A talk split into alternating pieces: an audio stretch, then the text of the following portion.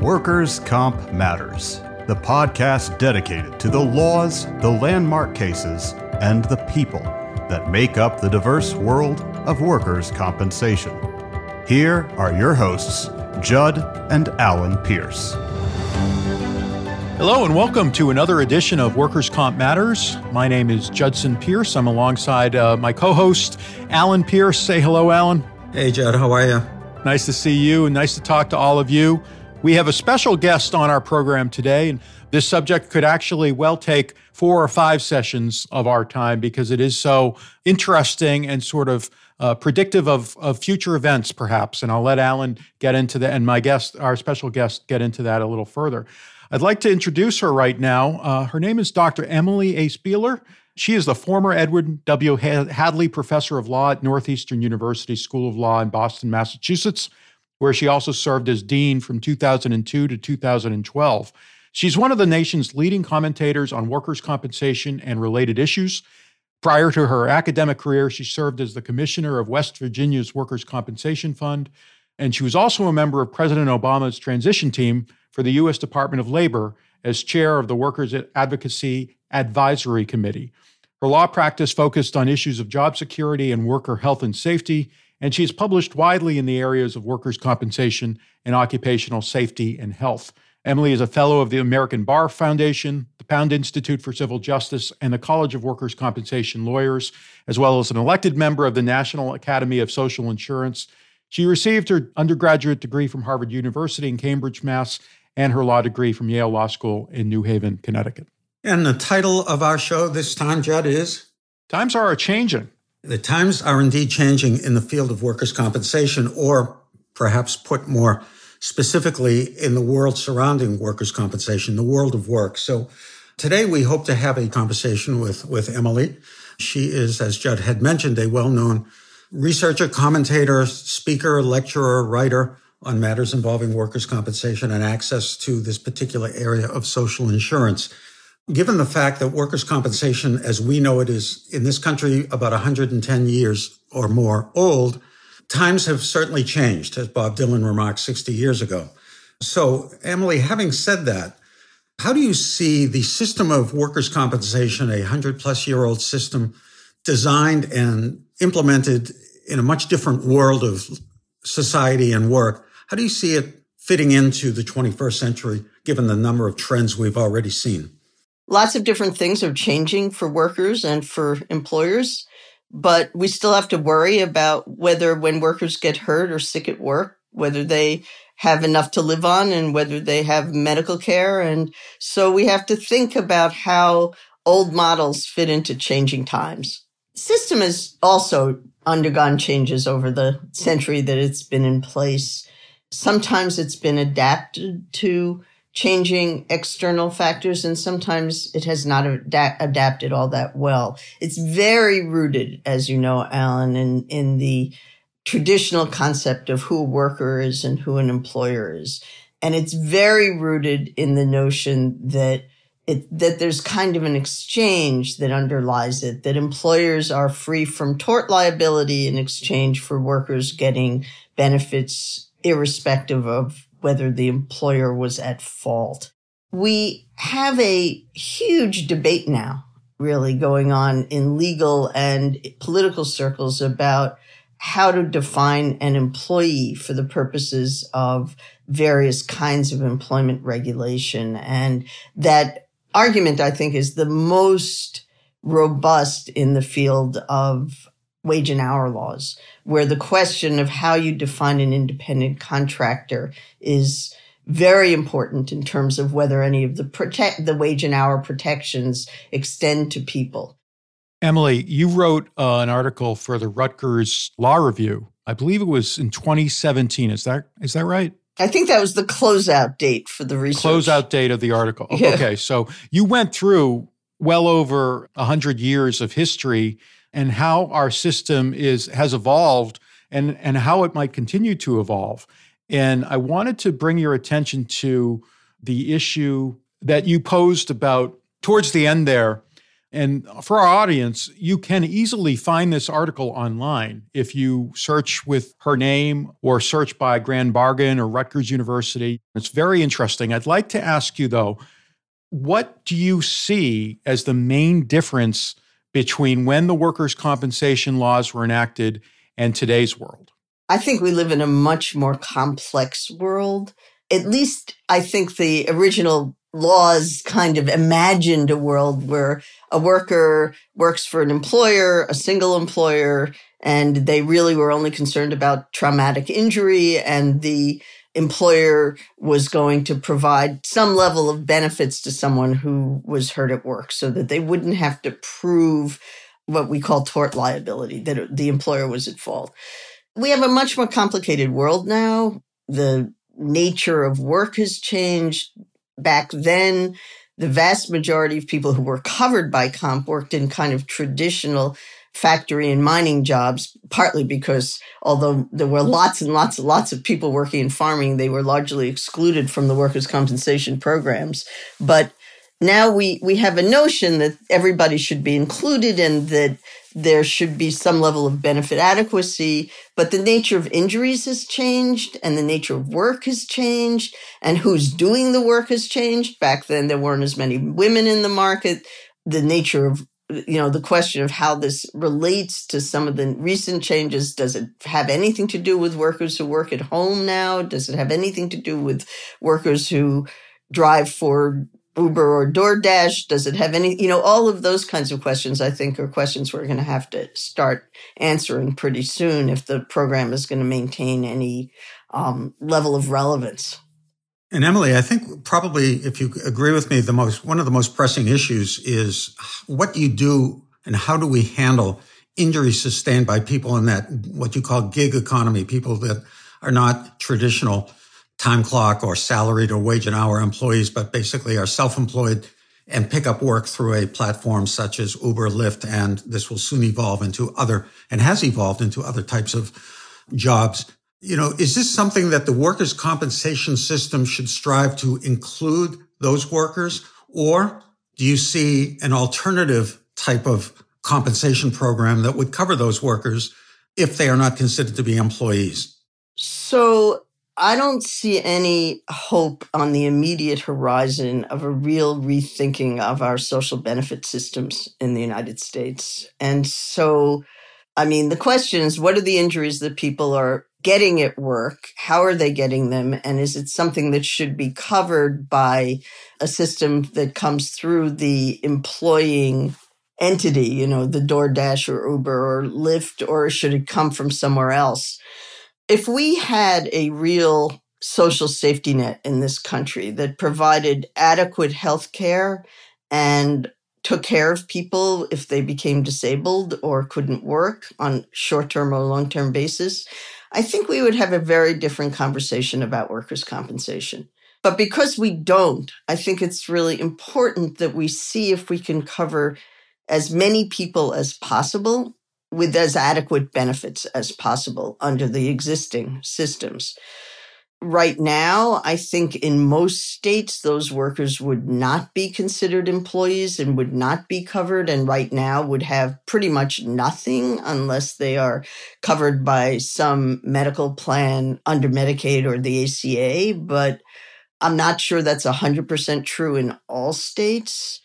I do worry about our becoming the fact of the matter is that very serious injuries are happening in traditional occupations where people are having trouble getting workers' comps. So I sometimes find it frustrating for us to focus a lot of attention, not that it isn't deserved, but a lot, all of our attention on these new types of employment relationships when people are still in, still dying in trenches and falling off roofs when which are things we've known what to do about for decades or centuries. Also, when workers are have meritorious claims and for whatever reason, even before they see an attorney, the insurers are denying them. They're denying these claims that were either a witnessed or uh, there's really no doubt for them to have happened. So those are claims that aren't being reported properly by employers. Who I'm putting on my employee advocate hat now you know, there's so many of those potential claimants out there that maybe don't know their rights well enough? And, and how do we use the workers' compensation system to educate folks about what their rights truly are? It's been around for so long, people don't still don't know really what happens when they get hurt at work. No, I think that's really true. It's also true that because of our underlying employment law system, people are unlikely to be in unions. And if they're not in unions, then they have very little job protection. And so they're afraid of retaliation. And the laws against retaliation aren't strong enough. And so people are afraid of retaliation. They don't know what they're supposed to do. Their doctors don't necessarily. So a lot of claims never ever get filed. In some uh, studies, the majority of case claims that could be filed aren't filed. So we have a system that isn't working even for the people who aren't in a kind of gray area in terms of whether they're covered. And it's really not working for people who I think who are undocumented workers working in dangerous industries where they're subject to all kinds of forms of retaliation and are very reluctant to file claims. If we were really going to step back and think through what are the problems we have now, we need to think both about the new forms of work and about why the system isn't working for the existing and old forms of work. Emily, when you talked a little bit, you made reference uh, to the changing nature of work uh, there are probably less people working in factories and more people working in offices. It used to be that work injuries had to be a specific accident, and now it has evolved to cover repetitive stress injuries. How do you see continuing changes in the workplace, robotics, artificial intelligence, things like that, impacting not only the types of injuries, but whether the workers' comp system is equipped as they define these things to cover these types of occurrences? So I have to say, I'm not an expert on what the effects, what effects robotics and AI is going to have on work. Although I think that one of the things is, that's going to happen is people who are getting a lot of injuries in places like the uh, big warehouses for Amazon and other companies, they may just be losing their jobs as robotics takes over. There'll be fewer jobs in some of those industries than exist now. Now, where those people are going to go, I, I don't really know I think we're kind of on a cusp of some kinds of change that are really hard to predict. Obviously, workers' comp is an is a program that's designed to address fa- safety failures, or that's how I think about it. You know, you wouldn't have to have a workers' comp program if people didn't get injured and sick at work. You could prevent people from getting injured and sick at work, not maybe completely, but a lot if you paid more attention to safety. I don't know what the effects are going to be of some of the changes that have been happening recently, both due to technology and due, I think, it, to some extent, to the effects of the pandemic.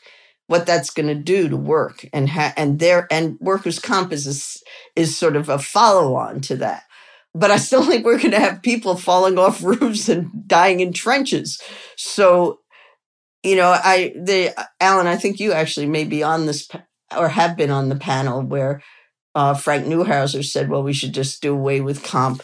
You know, and my feeling was, well, there's an argument to be made that it would be better to have a robust social safety net in this country, but without it, I think that paying attention to what happens to people at work and the risks that they face that aren't being dealt with through whatever efforts at safety there are is incredibly important. So you have to ask first what is the effect of these changes on safety and risk and injury at work? And I, you know, I just, I don't think I know with regard to robotics and AI. I think that in the gig worker issues, the companies just don't want to have any responsibility really for what happens to workers out there. And so they're taking the position. They're all independent contractors. We're de- just tech companies with platforms, you know, and that's the end of the story. I think it's probably important for the entities that are really employing these people to have some responsibility for the workers who are doing their work. But I think that's probably outside the scope of the conversation we're having here. Okay, we're going to take a brief break and come back with Emily Spieler to continue our conversation about what the future holds for workers' compensation. Be the best resource you can for your Spanish speaking clients with the Spanish Group's legal translation service. Experienced translators ensure accurate translation of your documents with same day delivery. Confidentiality is ensured, and the Spanish Group guarantees acceptance for certified translations. All that, and their rates are competitive. If you need other languages, the Spanish Group translates in over 140 languages. Mention Legal Talk 20 when you request your quote for 20% off your first translation. Visit thespanishgroup.org. MerusCase is the number one law practice management solution tailor made for workers' compensation firms. Streamline your practice with MerusCase's easy to use all in one platform. You're empowered to breeze through case and document management, workers' compensation forms, e filing, calendaring, and invoicing. Learn how MerusCase can increase your firm's efficiency today. Visit meruscase.com. That's M E R U S C A S E.com. And we're back. Emily, what has the pandemic taught us in terms of whether or not we need to increase coverage or have the government or, or, private insurers look to increasing coverage for things such as occupational diseases or other sort of more novel illnesses that would be disabling? Well, let me just start by saying we now know from a lot of studies that have been done that a lot of people, that there was a much higher rate of disease and death for people who went to work during the pandemic than for people who could stay home or people who had to stay home because they lost their jobs. So there was a huge amount of difference among the states in how they dealt with this question of whether or not to think about this as an occupational disease. And I think one of the good things about that is that it made us start thinking about how to deal with the question of occupational diseases where people in the general community may have the same disease, but the risk is higher at work. And um, should it be included in a compensation system? And and I think it's a really complicated question, frankly. I personally thought that again, if we had really good health insurance and really good paid medical leave and that maybe it isn't necessarily the kind of fight we should have in workers' comp. On the other hand, there are a lot of people with, still without health insurance in the US and um, a lot of people without any paid medical leave. And people were being put at risk by having to go to work, sometimes at very high risk um, because they were going to work in very densely packed places like meatpacking plants without any attempts at trying to give them any protections. So what do we think about it now is a really interesting question. And, and I'm not sure I have the right answer to that. I mean, a lot of people would, who are on the workers side say we need, you can't leave it to a system that says, okay, now prove that you got it at work. I mean, how do you prove you got it at work? You rode the sub, you know, you rode public transportation, you, you live with other people, they go out to other jobs. You can't, there's no way to prove that. Now, it used to be in workers' comp, there was a very liberal rule in terms of what counted as related to work. Most jurisdictions don't do that anymore. And so the, it's on the worker to prove that it came from the workplace. And I'm glad so, you brought that up, Emily, because I came up through the workers' comp system over the last, you know, 50 years or so. And the liberal interpretation of, of workers' compensation statutes and the the way these cases were decided, uh, see, has changed markedly. And uh, the employee, the injured worker, always had the burden of proof. But in the close, close case, the toss up case, the case that could go either way, there seemed to be the general sense, at least expressed by the appellate courts, that these cases should be adjudicated in a liberal fashion. I've seen that change. Going forward, do you ever see that coming back as a concept? And what do you think of that as a concept? I think that if you think of workers' compensation as a social insurance program that's supposed to provide a safety net for workers, then you should tilt on behalf of workers. It's the employers buying insurance. They get to spread the ri- cost of the risk, and the workers is, is going to be left out in the cold if they don't get the benefits. So it seems to me where it's a toss up, the workers should win. And I think you're right. That has changed dramatically in the last 30 years. So that now it's prove it, prove it, prove it. And to the extent that it becomes increasingly more difficult for injured workers to prove their case, and hence they do not get workers' compensation, who bears the burden right. of that loss? Well, I, I think it's clearly, it's initially the worker and then it's the community at large. Which goes back to how workers' comp started. That burden was too much right. for the worker exactly. and, the, and the community. So let's just kind of pivot a little bit to post pandemic lessons. The adjudication of the processing of these claims through the agencies, I think we can all agree, continued almost seamlessly through the pandemic, especially the early days, because we had the availability of virtual process. As we've emerged and come out of and are still coming out of the pandemic, a great degree of previously in-person meetings or hearings are still being done virtual as a result of the expediency and the economics of it. Do you see this as a growing trend that workers' comp will tend to be treated more as a ministerial a function that could be done in a technological forum as opposed to the what I think our clients, injured workers and employers deserve in-person proceedings as plaintiffs and defendants have in, in courthouses. Well, first of all, you know, that's that trend has also happened in some courts where initial conferences and, and other kinds of things are being done virtually. I think that one of the extraordinary changes that happened in our world, not just in workers' comp, but everywhere, is the growth of Zoom meetings, Zoom hearings, Zoom, you know, that people don't go in to have meetings, don't meet each other, don't you know, in the workers' comp arena, I think it depends a lot on whether you think that, you know, if you're taking testimony and thinking about whether or not there's a issue of credibility, it seems to me those things have to be done in person. You can't read people.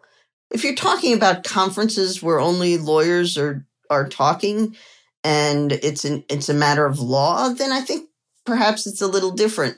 I think I grew up in the same culture you did, Alan, which uh, included that if I was working on a case, and I didn't practice workers' comp, but I did practice employment law. And, you know, if you were working on a case, you often would talk to the lawyer on the other side outside the courtroom. You might reach some deals, limited deals, or settlements of a case. And so there's this informal interaction that I think can't happen when you have things done with a time to start and a time to end and you can't really say well hey you would you just stay on for a little while for a private conversation?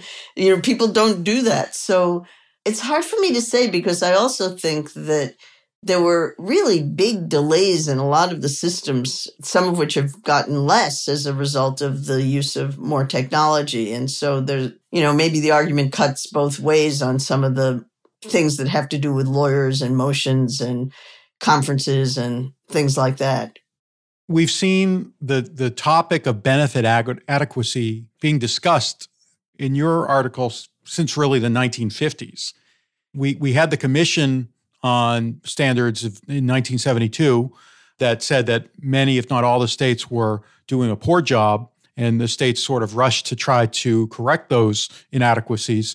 But then, over, as you said, over the last 30 years, it's been this sort of so called race to the bottom. Do you see that trend continuing, or is there going to be a buck to that trend? You know, that's a political question that you're asking more than anything else. I think that the state system, because this is a state based system, it, all of this happens in the state legislatures and in the state executive offices. And it used to be certainly in West Virginia, where I spent a long time, it used to be that it was the state AFL CIO and the other unions that really stuck up for the workers' comp system when it came up in the legislature. Well, the unions are incredibly weak now. And so there's almost no voice for the adequacy of this program in most state legislatures at this point. And I'd push back on that because I think that we've seen, at least in the last six months to the year, We've seen the the AFTRA uh, strike, and we've seen a lot of unions, some teacher strikes in Massachusetts coming to the fore and really pressuring uh, their employers to relook at their agreements. Don't you see that the union structure might actually be becoming stronger and not weaker? I have to confess that I hope so, which probably says something about how I view the world. But I also think that if you look at the Bureau of Labor Statistics numbers, the percentage of people in unions hasn't actually been going up as these very public conversations are happening about very active activist approaches. And a lot of the expansion is in university adjunct professors and university you know, graduate student assistants. And, and I'm not sure that those are going to replace the kind of advocacy that we had when people were coming out of the hospitals and the factories and the mines and the, you know, and really focused on questions of injury. Because if you have a real white collar workforce that's the bedrock of the union movement, you're in danger of having people who don't really think about safety as very high on their list of concerns, I think. Interesting. Now that wouldn't be true. You know, if you look at what the Amazon workers are care about, they care about safety and with good reason. Sure. And and and there are actors who are on movie sets who get shot, and maybe movie yeah. sets should be a little bit more safe. But I'm sure that those types of topics aren't usually. Usually, it's the pay, right? That that, that they're trying right. to get a, a higher right. pay. You see white collar, uh, even doctors in hospitals are thinking about unionizing you know, I, I, I started my legal career representing interns and residents at Cambridge City Hospital when they filed oh, wow. for a union election in the 1970s. Okay. And, you know, and, you know, the question of how, and they were very concerned about the organization of care as, and I think the teachers in Newton had a lot of concerns about whether the sec, the paraprofessionals in the schools, there were enough of them and whether they were being paid well enough. And, you know, I think there are a lot of legitimate issues that the union activism now is raising. I'm just not sure it's right. And it's very difficult to predict where it's going at this point, I think. If they become involved in their state federations and the state federations follow history in terms of what they can they're concerned about in state legislatures, then you should see an uptick in the concerns about workers' compensation. Before we continue, a brief word from our sponsors. Hey, Gee, what's up? Just having some lunch, Conrad. Hey, Gee, do you see that billboard out there? Oh, you mean that guy out there in the gray suit? Yeah, the gray suit guy. Order up. There's uh, all those beautiful, rich, leather bound books in the background. That is exactly the one. That's JD McGuffin at Law. He'll fight for you! I bet you he has got so many years of experience. Like decades and decades. And I bet, Gee, I bet he even went to a law school. Are you a lawyer? Do you suffer from dull marketing and a lack of positioning in a crowded legal marketplace? Sit down with Gyi and Conrad for Lunch Hour Legal Marketing on the Legal Talk Network, available wherever podcasts are found. And welcome back. Emily, I want to shift gears a little bit again as we continue to focus on the future. We came out of an experience about six, seven, eight years ago of an experiment, typically referred to as opt out, where the state of Oklahoma passed a law that would allow large employers, mostly self-insured employers, but a good chunk of the workforce to bypass the workers' compensation system of mandatory coverage and create their own system of benefits that was admittedly, and everybody will agree, even those on the other side of this issue, was very heavily weighted toward the employer and less weighted towards the injured worker.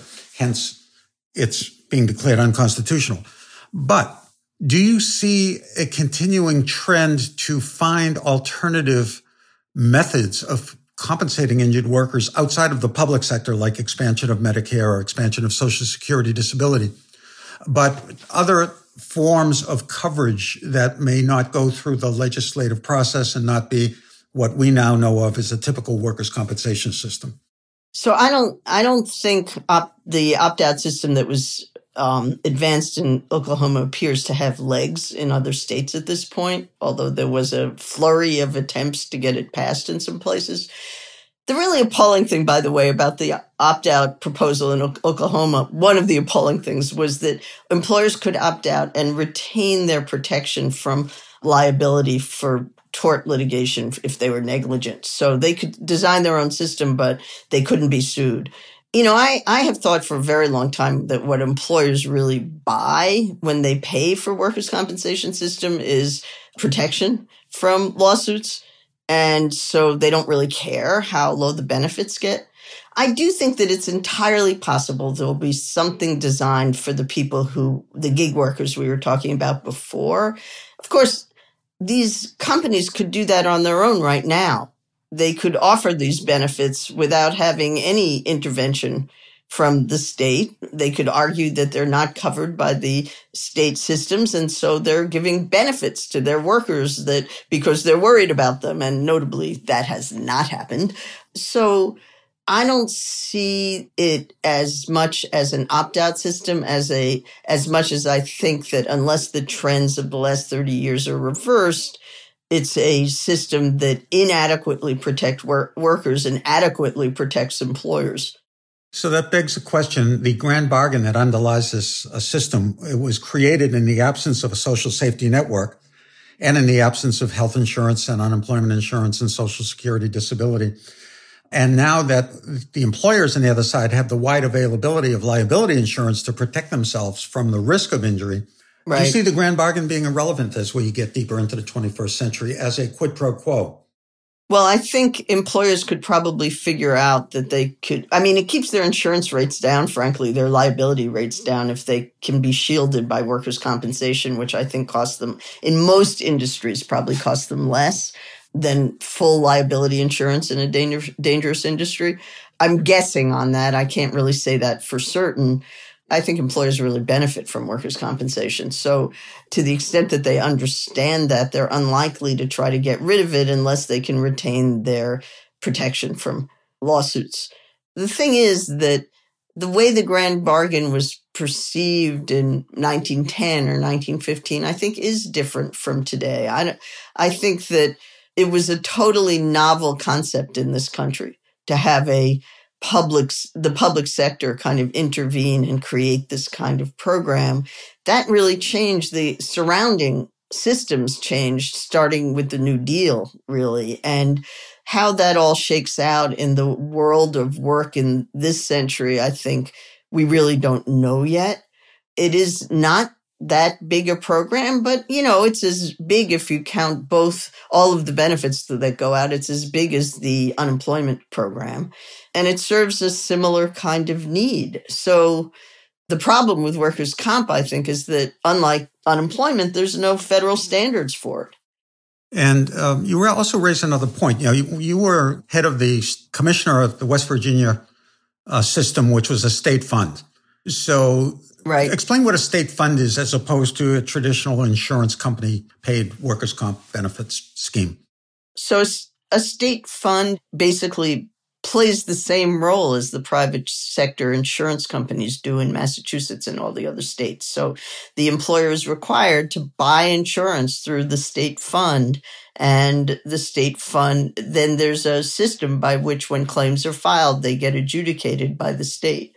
And most of the, in West Virginia and the other exclusive state fund states, employers were still allowed to self insure. That is, they didn't have to buy insurance if they could prove that they could pay the claims. So do you see an expansion of state fund mechanisms of providing insurance as opposed to the, the uh, traditional private sector and liability casualty insurance companies? I'm deeply skeptical that that would ever happen. Although I have to say they are more efficient, but they cut out in a very profitable side of the workers' compensation industries.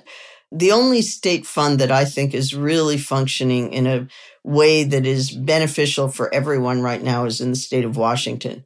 And one of the things about the state of Washington is they also link their workers' comp system to their uh, state OSHA system. And so they actually keep track of injuries and they use the information to try to do preventive work. you know, and that's not going on anywhere else in the US right now.